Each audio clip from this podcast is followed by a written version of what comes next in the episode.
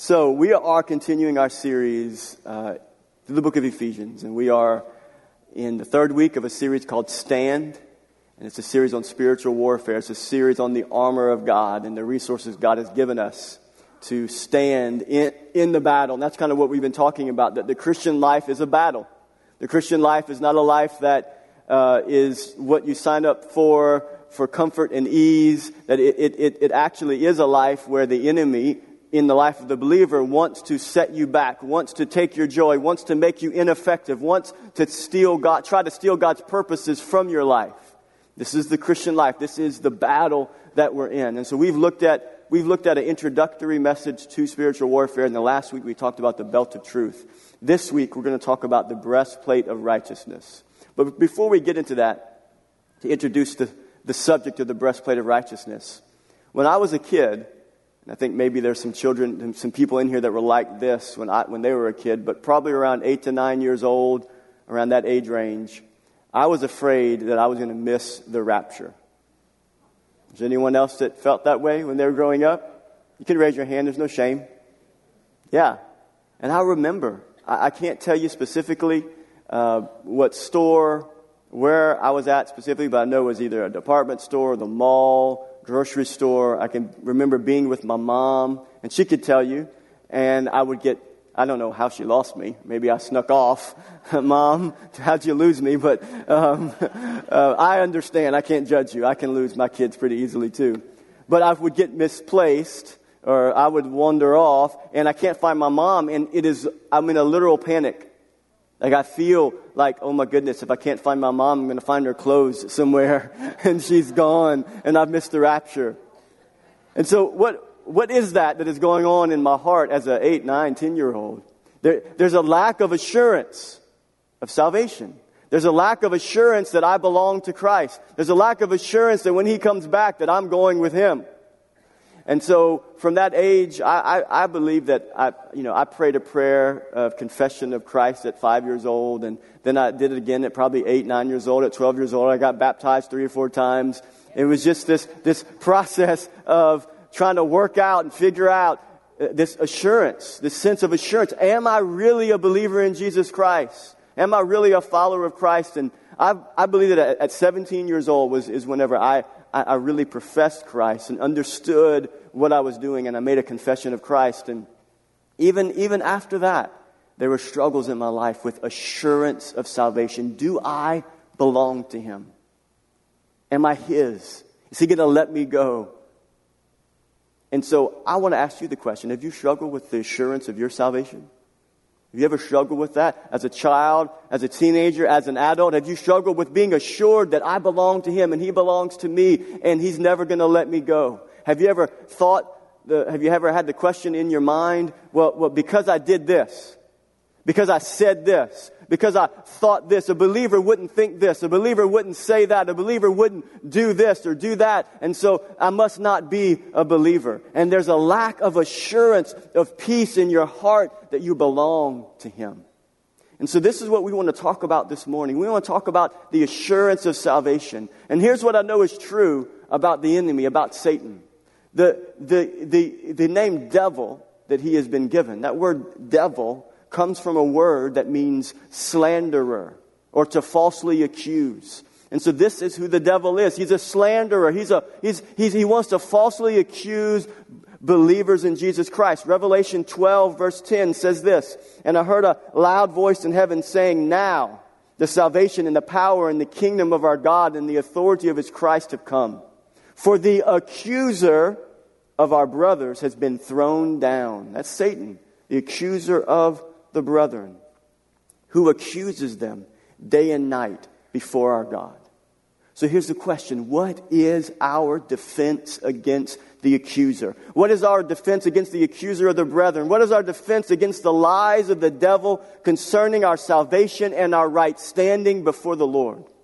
And this is where we're going to move into the breastplate of righteousness. The breastplate of righteousness. The first piece of armor that we wear is the belt of truth. And, and what did we learn last week? That the belt of truth, if wearing truth as a believer, what this means is, is, is that all the loose ends of our life besetting sins and, and discouragement and fear and, and any loose end, anything that the enemy can get a hold of to hinder us in our race, in our fight, in the Christian life, we must take the truth of God's word like a belt and tie up all those loose ends to where he can't grab a hold of those areas. And now we're going to look at the breastplate of righteousness. When the enemy comes to attack us in our thinking, to tell us that when we fail as believers, when we make mistakes as believers, that we still belong to him. That he's still committed to us. And that it's his righteousness that is our defense. And so let's look at the text. Ephesians 6, and we'll backtrack again we'll read the whole section. Ephesians 6, 10 through 14. Finally, be strong in the Lord and in the strength of his might. Put on the whole armor of God that you may be able to stand against the schemes of the devil. For we do not wrestle against flesh and blood, but against the rulers, against the authorities, against the cosmic powers over this present darkness, against the spiritual forces of evil in the heavenly places. Therefore, take up the whole armor of God that you may be able to withstand in the evil day. And having done all to stand firm, stand therefore having fastened on the belt of truth and having put on the breastplate of righteousness. And so let's pray before we get into the text and we unpack this. Lord, we come before you this morning and I pray that you'd help me to, to, to communicate clearly. Lord, help your people to understand. Help us all to be encouraged and help us to be reminded today that you are our defense, that you are our righteousness. I pray all these things in Jesus' name. Amen. So, this breastplate that the Roman soldier would have worn, it would have looked something like this. We have a picture of what the breastplate could have looked like. It might not necessarily look like this, but it would have been very similar. It could have been made of metal, and it would have went from the neck to the waist, and it would have covered front to back. And the purpose of the breastplate was to protect the vital organs, to protect the heart and the lungs. And when we're speaking about vital organs in the Christian life, we, we like to think about our heart needs protection. And the heart is the seat of our emotions. It's, it's, it's, it's what is a reflection of, of how we think and how we feel. And so when the enemy comes and attacks our mind and our heart concerning who we are in Christ and our position in Christ and whether we really belong to Him, we need the breastplate of righteousness to protect us. And so, so this is the picture that the apostle Paul gives us that when we are in this battle, this fight against the accuser, who wants, and, and, and, and again, we can't lose sight of what, the, of what the purpose of all of this is. When we're talking about the book of Ephesians, we're talking about a flow here of who we are in Christ. That's what we studied the first three chapters. This is who we are positionally in Christ. And because of that, this is how we walk. We're seated with Christ. We, we, we walk in, in, in a way that is different than what we used to be because we're born again. And now we stand in that victory. And now we can, we can fight the enemy and we can win the battle because the battle's already been won. And the enemy wants to hinder God's purposes for your life. And I don't know about you, but there's times in my life as a believer that whenever I fail and make mistakes, I lose all of my courage. Have you, have you been there? You lose your courage. You lose, you lose that, that sense of God, God, God, God can't use me. He can never use me because I've, I've, I've sinned, because I've made a mistake, I've failed, I've gone too far. And we need the armor of God to be reminded. We need the breastplate of righteousness to be reminded of what Christ has done for us. So that's what we're going to look at. So, what we're going to look at this morning as we consider the breastplate of righteousness is we're going to look at this subject of righteousness. We must understand righteousness correct. We must understand our righteousness correct, and we must understand the righteousness of Christ correct. And what is this breastplate of righteousness that we must put on that will protect us against the lies of the enemy? So here's what we're going to look at. The first thing we need to understand is this as concerning righteousness is that our righteousness, our righteousness is like filthy rags it amounts to nothing. Isaiah 64 6 says this But we are all like an unclean thing, and all of our righteousness, all of our good deeds is like filthy rags. We all fade as a leaf, and our iniquities, like the wind, have taken us away. So when it comes to righteousness, to being right before the Lord, when it comes to standing before God, our righteousness amounts to nothing. It's like a filthy rag. We can't come before God. We can't stand before Him and say, Here are all of my righteous deeds, Lord. Here's all the good that I've done. Here's all the church attendance. Here's all the prayers. Here's all the tithing. Here's all the help I've given to the poor. Here's all the good things that I've done, God. Now, here, I'm going to stand on that. And based upon that, my righteousness, I'm going to want you to accept me into relationship with you, into heaven. We can't stand. Our righteousness doesn't amount to anything as concerning right standing with God. Our own good deeds cannot, listen to me, our own good deeds cannot be the grounds of our justification before God.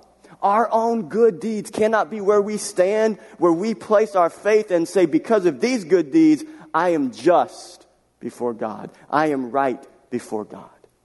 That's what the Bible says. Romans 3:20 says this, "For by works of the law, for by works no human being will be justified." Say that with me. Say, "For by works no human will be justified."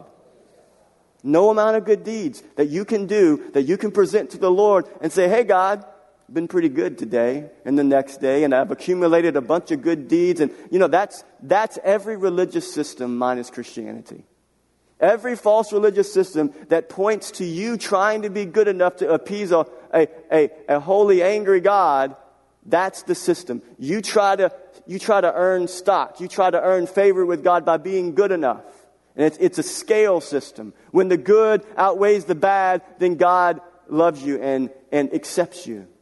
But scripture says, by works, no human will be justified in his sight. Galatians 3 says the same thing. For all who rely, what are you going to rely on? All who rely on good deeds, on works of the law, are under a curse. What's the curse? The curse is this Cursed be everyone who does not abide in all things written in the book of the law. So here's what, here's what the Apostle Paul is saying in Galatians. If you want to say, if you want to adopt a law mindset and say, okay, I'll abide by the law and good deeds to be right with God, I'll abide by the law. Well, here's the curse you're under. You can never break any of the law. You can never break any of them or you're guilty. And so we know that no one can be perfect. There's been only one perfect one, and that's Christ. And so, by no work, for all who rely on works of the law are under a curse. Cursed be everyone who does not abide by all things written in the book of the law to do them. Now, it is evident, Paul says it again, no one is justified before God by the law. For the righteous, righteousness, those that are righteous, shall live by faith shall live by faith. Our right standing before the Lord is not because we've done anything to earn it or deserve it. You guys know that? Our right standing before the Lord is not because we've done anything, anything, say anything with me, anything to earn it or deserve it.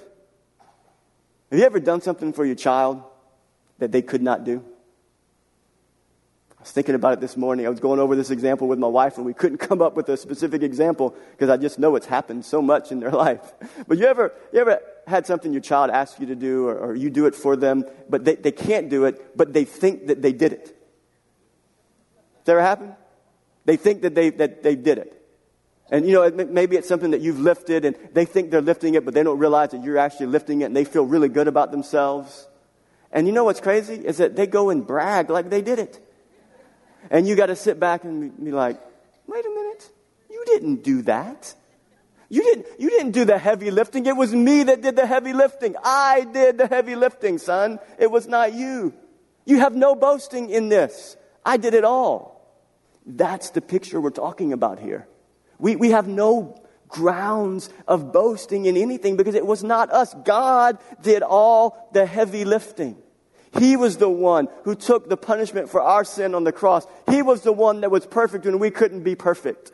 It was Him. It was the work of the cross. It was not us and by our works and our ability to earn God's favor. Our right standing with the Lord is based upon what He has done on our behalf. There's a parable that Jesus told in Luke 18. He told this parable to illustrate what I'm talking about here. And the parable was talking about people who boast in their righteousness and how somebody can be made right before the Lord. And, and this is what it says in Luke 18. Jesus said this parable, told this parable to some. Listen to this. You got to catch this. He told this parable to some, to people who trusted in themselves, who trusted in themselves that they were righteous and treated others with contempt. Two men went up. So here's the picture. Two men go up to the temple. They go to church to pray. One a Pharisee. And a Pharisee was the most religious of the religious of Jesus' day. They were the keepers of the law. They were the keepers of the law. They knew the law inside and out. And the other, a tax collector. A tax collector was the worst of the worst because a tax collector of the Jews was, was a Jew that would extort money from his own people and, and collect taxes for Rome. And they were considered thieves because they would extort from their own people. So according to the Jew, a tax collector was the worst of the worst of sinners. So a Pharisee, super religious, a tax collector, a great sinner. The Pharisee standing by himself, this is how he prayed God, I thank you that I'm not like other men, extortioners, unjust, adulterers, and even like this tax collector. I fast twice a week. I give tithes of all that I get. But the tax collector, he stood afar off, would not even lift up his eyes to heaven, but he beat his breast. And this would have been a sign of repentance in the Jewish times. When they would beat their breast, they would rip, they would rend their clothes, they would tear their clothes and beat their breast in repentance. He wouldn't lift up his eyes to heaven. The Pharisee, he's, he's lifted up his eyes. He's standing by himself so all could hear him pray. The Pharisee, the, the tax collector is standing afar off. His head is bowed. He's beating his breast. And what does he say? God, be merciful to me, a sinner. The Pharisee is coming and he's saying, This is my stance for righteousness. I know I'm righteous because I tithe. I know I'm righteous because I pray, I fast, because I go to church. I know I'm righteous and, and here's where I'm standing. The tax collector, the sinner, said, I know I'm not righteous. I know I have no grounds of righteousness to stand on. And my only hope is that God, you would be merciful to me because I'm a sinner. What does the text say? I tell you, this man went down to his house justified and not the other. Who went down right before the Lord? Who went back home right before the Lord? Not the Pharisee, the super religious, the one who trusted in himself, but the one who trusted in God. For everyone who exalts himself will be humbled, and one who humbles himself will be exalted. So, what will you, what will we trust in for our right standing before the Lord? We all trust in something. Romans 10 says this Brothers, my heart's desire and prayer to God for them is that they may be saved. Speaking of the Jews, for I bear them witness that they have a zeal for God, but not according to knowledge. For being ignorant of the righteousness of God and seeking to establish their own righteousness, they do not submit to God's righteousness. For Christ is the end of the law for righteousness. Christ ended the pattern of the law being the path to righteousness. Christ ended that to everyone who believes. So now, how are we made righteous? By belief in Jesus Christ and what he did on the cross. That's the grounds of our righteousness. Our righteousness is like filthy rags. When it comes to standing before God, we must understand that we don't stand in our own righteousness and our own merit. It's not about being good before God that he accepts you. It's about your faith and your belief in what he did for you on the cross alone. Amen? So this leads us to the next point. Righteousness before the Lord comes from belief, from faith. Faith not in ourselves, but faith in Christ. And so this leads us, secondly, His perfect righteousness can be ours through faith. Our righteousness is worth nothing before the Lord for us to be justified before Him. But His perfect righteousness, Christ's perfection, His righteousness can be ours ours. Sinful, flawed human beings, we can have the righteousness of God in Christ Jesus. It can be ours through faith.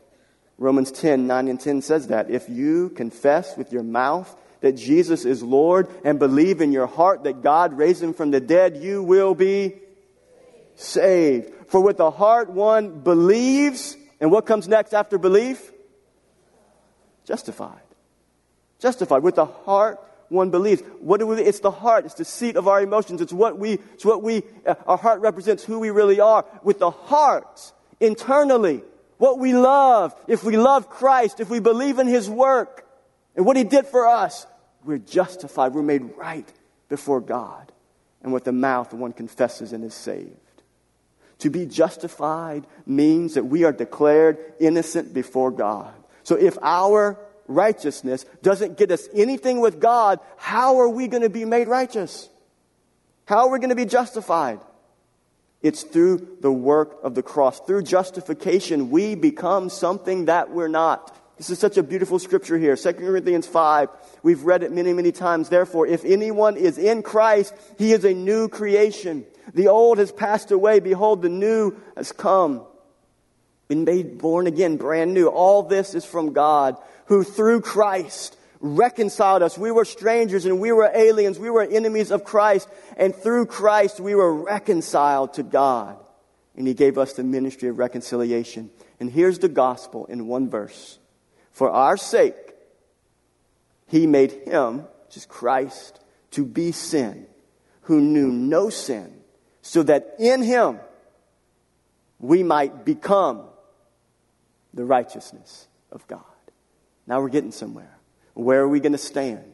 How are we going to be justified before God? How are we going to stand before God? It's going to be in, it's going to be on the grounds of someone else's righteousness, and that is the righteousness of Christ. So what I want to do is this morning, I want to illustrate what it means to be justified. I want to give you a visual picture of what it means to be justified and for us as believers to receive the very righteousness of Christ. So I have three volunteers that I'm going to call up. Well, actually, they were voluntold.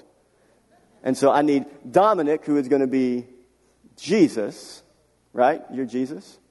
And we need Clyde, who's going to be a non believer. And we need Mr. Jimmy, who's going to be Hitler. I'm sorry, you got the short end of the stick there. It'd be nice just to be a non believer, right? Not only are you a non believer, but you're the worst non believer that ever lived. This is bad. Okay, so we got to p- position you correctly. So let's take Hitler over here. Eh, let's put you, I don't want to get you too far out the light so people can see you. But I'm not saying all principals are like Hitler, because he, he is not. But some of you students think he, he might be. But he's a wonderful principal. And so we're going to put Jesus all the way over here. Go, go right by where that cord is curled up there, where the light is still there. So if, if I could separate Jesus who is perfectly righteous, never sinned. He's God in the flesh. If I could separate Jesus from what we consider to be the worst sinner of all time, if I could put a chasm between them, it would be an infinite chasm, would it not be? Like it would be forever. It would like, like Jesus is infinitely perfect and righteous, and Hitler, according to us, is the worst human being that ever lived because of all the atrocities that he did. So it's a huge chasm.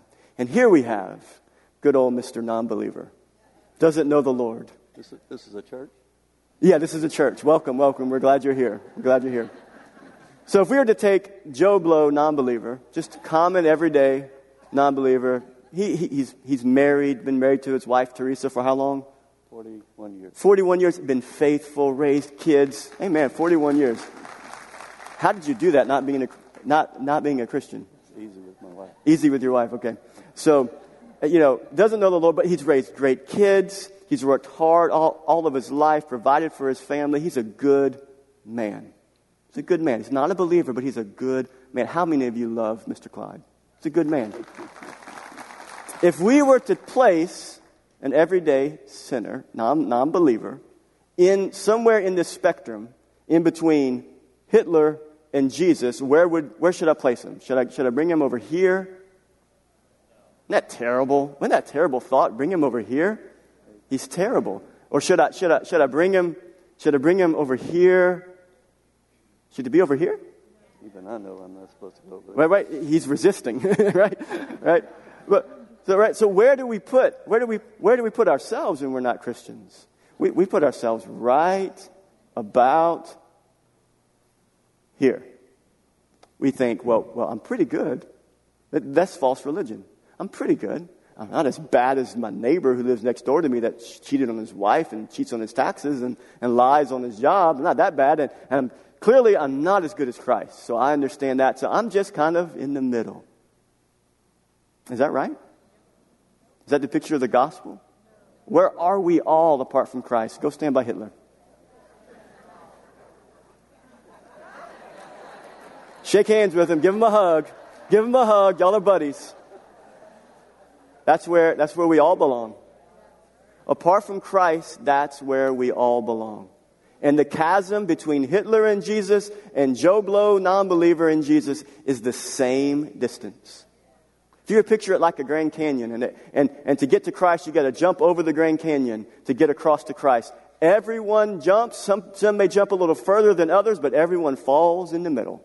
Nobody gets across. We're all guilty. We've all sinned and all of us are unrighteous, and there's no amount of good works that Hitler or, or Joe Blow, non believer, can do that can get him to have the righteousness, the perfect righteousness of Christ. But here's what it means to be justified. Here's what happens. When Jesus went to the cross, and it says that in Isaiah 53 that it, it was the will, follow me, that it was the will of the Lord to crush Christ. It was the will of the Lord to crush him. What, why was it the will of the Lord to crush the innocent Son of God because he was being crushed for us who don't believe. He was being crushed for us. He was taking the punishment and the guilt that we deserved. And so when, when Jesus took that punishment, took that guilt, when he did that, he bridged the gap. And so what that means is, is that Jesus goes all the way over there and he bridges the gap. He goes stands next to Hitler. He goes and stands next to him and says, Hey, I took your punishment. I took your place. I received the guilt that you deserved. And so Hitler has a choice. Had a choice. And every non believer has a choice. And so what are you going to do, Clyde? Are you going to receive the free gift? Absolutely. You gonna, are you going to receive the free gift? It's not your own righteousness. He did it for you. Christ did it for you. Okay, so go stand over there. No, no, you stay here. You go stand over there. Because you're standing by the sinners. Now think about it. This is justification. You become, you become the righteousness of God in Christ Jesus. You go where Christ is. You are clothed in His righteousness. He takes your place. He takes your place. That is what it means to be justified. So now when you stand before God as justified, it is on the grounds of what Christ did and the place that He took for you on the cross. Amen? Amen. Amen. Amen. Thank you, guys. Thank you. That is a picture of justification. The foundation of our assurance, being assured of salvation, is in what Christ has done to bridge the gap, the chasm between us and a holy God. We place our faith in His work. Justification, being right before God, is by grace alone, through faith alone, in Christ alone. Always. It's Christ plus nothing equals everything. Jesus plus nothing equals salvation. Jesus plus nothing equals everything. And those that have been justified, what does Scripture tell us? We're born again. That's what we read in 2 Corinthians 5. We're born again. We are made new creations. And so here's where we're going to transition here to, to continue to, to focus back on the assurance of salvation. I wanted to lay the foundation for us of the grounds of our righteousness. As believers, the grounds of our righteousness is Christ, not our own. And so we can be assured that if we are standing in His righteousness, then, then we should never doubt that we belong to Him. Because when He saves us, when He gets a hold of us, He doesn't let us go. We are in His grip. And here's the beautiful picture. Here's what happens to the person who places their faith in the work of Christ. We are born again. We're made brand new. So here's what takes place. You begin to live differently in your life. God begins this work of taking you. Now, now look, when Clyde places faith in the work of Christ, and he comes and receives the righteousness of Christ. Is Clyde perfect yet? Is he brand new? Is he born again? Absolutely. Is, is he brand new on the inside? Is, does he have a new heart? So the scripture tells us he takes out the heart of stone and puts in a heart of flesh. He's brand new. So he is a new creation, but he, that new creation has habits and tendencies that need to be retrained by who he really is, by his new man, by, by who he is in Christ. And this is the process. This is the good work that the Lord starts in us. It's called sanctification. It's called growing in Christ likeness. So this transitions us to our last point. God will complete the work he began in us. God will complete the work he began in us. Our righteousness is like filthy rags. It's his perfect righteousness that we place our faith and our hope in, and he gives it to us. And that work that he begins in our life, it's a good work. And he will complete it. Philippians 1 3 through 6 says this I thank my God in all my remembrance of you, always in every prayer of mine for you all, making my prayer with joy because of your partnership in the gospel from the first day until now. Listen to this. I am sure of this, that he who began a good work in you will bring it to completion at the day of Jesus Christ. Believers in Jesus, we are all works in progress. We're all works in progress. We make mistakes. Do you make mistakes?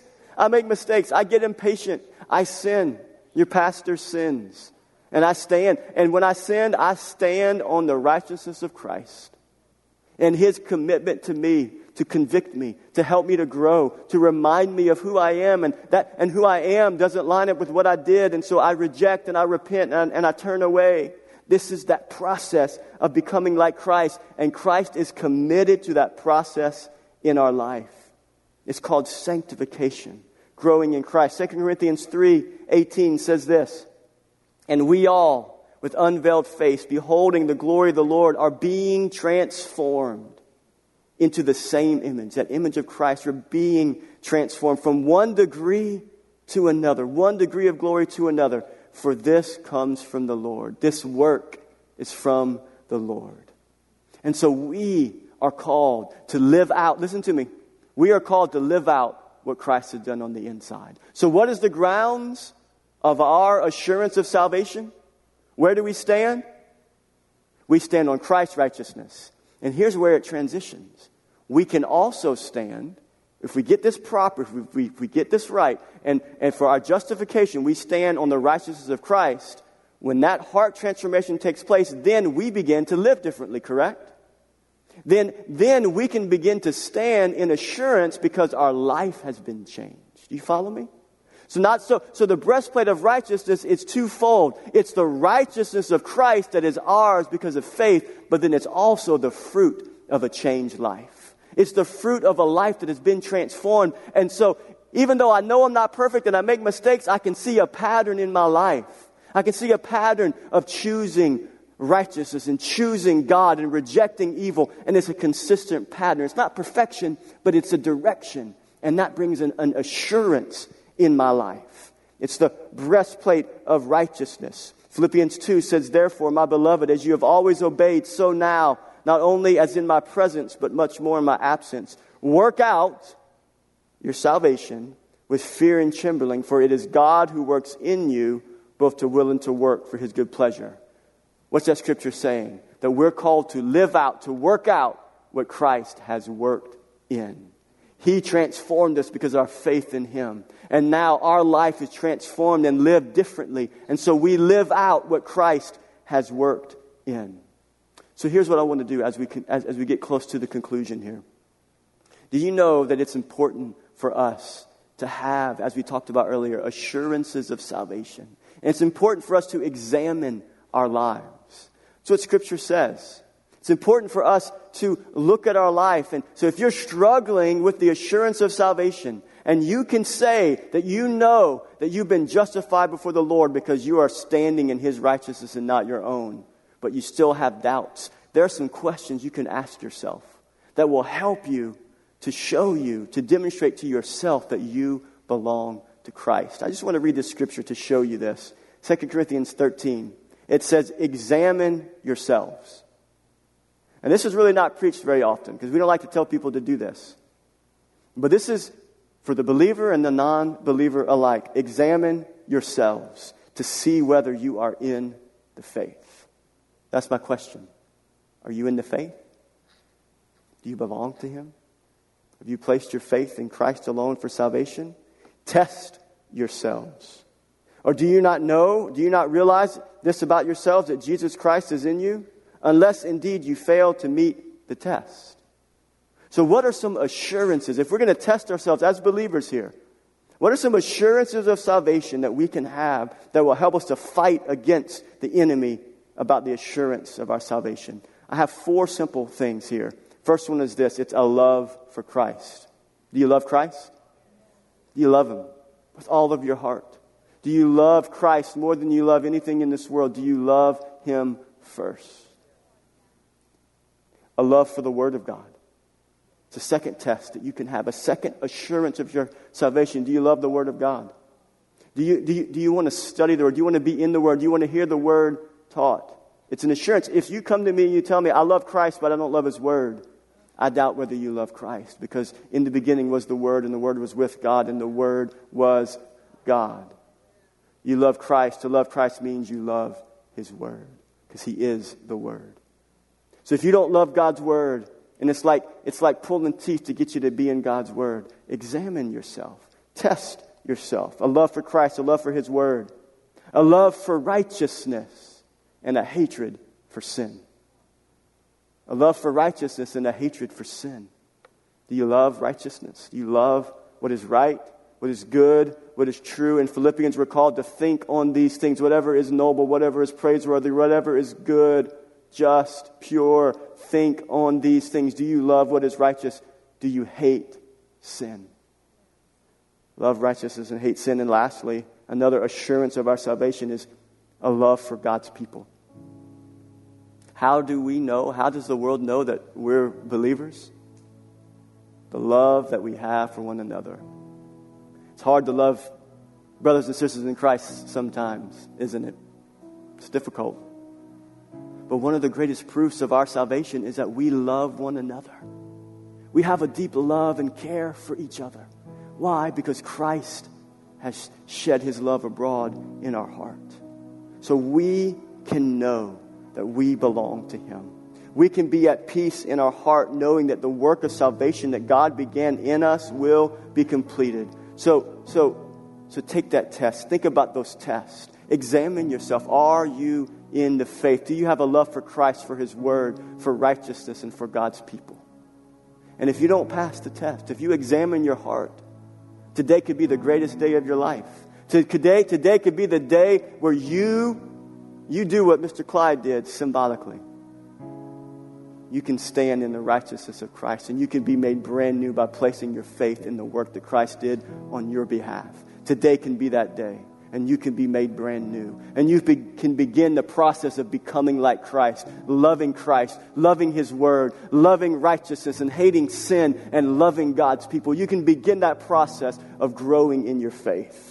Could, today could be your day. I want to end with this. You, do you remember the story of, of Peter? Peter was an outspoken man, an outspoken disciple of Christ. He always put his foot in his mouth, but he was bold. He was the one when they came to arrest Jesus in the Garden of Gethsemane. He was the one that pulled out his, his little sword, his little knife, and went to cut off the head of one of the soldiers, Malchus. Malchus ducked his head, and Peter got his ear. He was the one that was brazen and bold and loud and stood for what he believed in powerful ways. And Jesus comes and talks to him before the moment of Peter's temptation, Jesus came and said, Simon, Simon, behold, Satan demanded to have you, that he might sift you like wheat. And you know, I think this is probably one of the most powerful sections in all of Scripture. It's underlined in my text, but it's not underlined here. It says, But I have prayed for you. Simon, Simon, behold, Satan demanded to have you that he might sift you, he might destroy your life, but I have prayed for you, that your faith may not fail. And when you have turned again, strengthen your brothers. Peter said, as he always would, Lord, I'm ready to go with you both to prison and to death. And Jesus said, I tell you, Peter, the rooster will not crow this day until you deny three times that you know me. Peter was a failure. He was a, de- he was a denier. And what did he do? He denied three times. he rejected the Lord, even in eye distance between the Lord. At one point in one gospel, it says, it says that when he denied him the last time, that Christ and Peter made eye contact and he could see the face of his Lord that he denied. And he went and he wept bitterly. And then, and then he just, when, Christ was crucified and, and, and, and it was done, he went back to fishing. He said, I'm, I'm, I'm done. I'm done. I'm done with this. And he went back fishing. But Christ came and he found him and said, Peter, come, come. I have, I have breakfast for you. I have coals of fire for you on the beach and, and fit bread, bread and fish. Come and eat. And he goes in this conversation, John 21. It's a beautiful conversation. He goes with Peter and says, Peter, do you love me more than these? Peter, do you love me? Peter, do you love me? Three times, Peter, do you love me? And what was the answer that Peter had? Lord, you know I don't love you. You know I don't love you with a perfect love like you're asking me. You know I don't love you. You know I'm imperfect. You know I make mistakes. You know I'm a failure. But what did, what did Jesus say? He said, Feed my sheep, feed my lambs. He said, Go, do what I've called you to do. And so this is what I want to end with. Peter, at the end, when Jesus was resurrected after he ascended, Peter preached the first New Testament message in the book of Acts, chapter 2 and 3,000 people got saved. And so the power in all of that is back at Luke 22. When Jesus knew, Jesus knows that Satan wants to sift us like wheat. He knows, Jesus knows that he wants to destroy our life and wants to get us to doubt that we belong to him, to abandon him, to turn our back. But we need to be reminded, hear me this morning, you need to be reminded that Jesus is praying for you. You can have me pray for you. You can come down here and have me pray for you, but if you want somebody praying for you, we need to be reminded that Jesus is seated at the right hand of the Father, ever interceding for us, his children, the saints. He's making intercession for us. He's sending his Holy Spirit to move on our hearts. And so I don't know where you are as a believer and all the mess ups that you're in the middle of, but I want you to know Christ is praying for you. He's got you. He's got you. He's not, let, he's not letting you go. You can be assured of your salvation, that you belong to Him and He belongs to you. And this process of you walking and falling and, and walking and falling, the, the, the falls that you make are not utter destruction. There are times that the Lord picks you up and He dusts you off and He corrects you and He disciplines you because you are His child. Amen? And He wants to use you as He used Peter. And you may say, well, I, I just don't believe all of that. Because I don't think a Christian can sin and, and, and get back up and sin and God can still use them. I just want you to know you're looking at somebody that God uses that makes mistakes. And anybody that's ever used by God makes mistakes. But we serve a faithful God that is committed to us. Amen. Just stand to your feet with me. The foundation of our assurance of salvation is in the work of Christ on our behalf. Listen to this. He pursues us. He saves us. He sanctifies us. And one day, He will redeem this mortal flesh in glory. Amen. Would you bow your heads with me? Thank you, Jesus. I want to ask you a question. I believe that there's people here this morning that you have never placed your faith in the work of Christ on your behalf. You've never done that. You've never confessed Christ. You've never stood in His righteousness. You've only attempted to stand in your righteousness. You've only tried to be good enough and tried to earn God's approval by being good. And you heard this morning that that does you no good. That the only thing that can give you freedom and forgiveness and peace in this life is to place your faith in the finished work of Jesus. And if that's you, and you know it's you, I, don't have to convince you anymore. You know. I don't have to try to plead with you, twist your arm. You know right now that that's you. If that is you, I want, I want to see your hand. With nobody looking around. This is between me and you and the Lord. If that's you, I, I want to see your hand. Yes, thank you. Anyone else? Thank you. Thank you. Anyone else? Lots of hands. Lots of hands lifted up. Thank you. Anyone else? Here's what we're going to do I'm, I'm, I'm going to pray a prayer. I'm going to pray a prayer, and I want, I want us all to pray. And those of you that raise your hands, I want you to place your faith in Christ symbolically through this prayer. We will all pray with you. And if once we're done, if, if you want prayer with one of us as pastors, we will be down here. We can pray for you. But let's all bow our heads. And if you, if that's you, I want you to pray with me. Heavenly Father, I place my faith in you. Not in my own good works, not, not, in, not in my ability to be righteous, but in the righteousness of Christ. I place my faith in Jesus. I choose Jesus. I reject sin. I repent of my sin. I acknowledge Christ as Lord. And I make Jesus the Lord of my life. In Jesus' name we pray. Amen. Amen. Amen.